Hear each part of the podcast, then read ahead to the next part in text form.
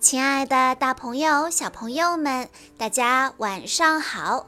欢迎收听今天的晚安故事盒子，我是你们的好朋友小鹿姐姐。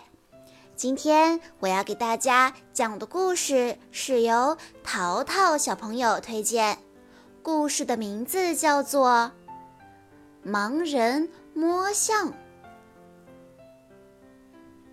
有一天啊。四个盲人坐在树下乘凉，有个赶象的人走过来，大声地喊着：“大象来了，让开点！”其中有一个盲人就跟大家说：“大象是什么样子的呢？我还没有看见过呢。”另一个盲人也说：“我也没见过呢。”又有一个盲人说：“哎呀，我们摸一摸不就知道了吗？”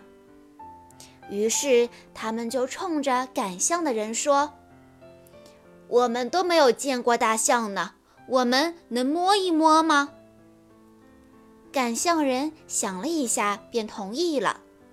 他把大象拴在树上，跟他们说：“你们尽情的摸吧。”几个盲人一起凑上去摸呀摸，一个盲人摸了摸象的身子，就说：“我知道了，大象啊，就像一堵墙。”第二个盲人摸着象的牙齿说：“我觉得不是，大象像又圆又滑的棍子一样。”第三个盲人摸着大象的腿，就反驳他们说：“你们两个说的都不对，大象跟柱子差不多。”第四个盲人摸着大象的尾巴，大声叫起来：“你们都错了，大象跟粗绳子一模一样。”四个盲人你争我辩，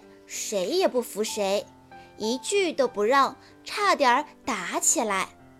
这时，赶象的人看不下去了，对他们说：“你们都没有说对，一定要摸遍了象的全身，才能知道大象是长什么样子的。你们每个人只摸了大象的一部分，怎么可能说得对呢？”几个盲人一听，傻了眼。后来，人们便用“盲人摸象”这个成语来形容那些观察事物片面、只见局部不见整体的人。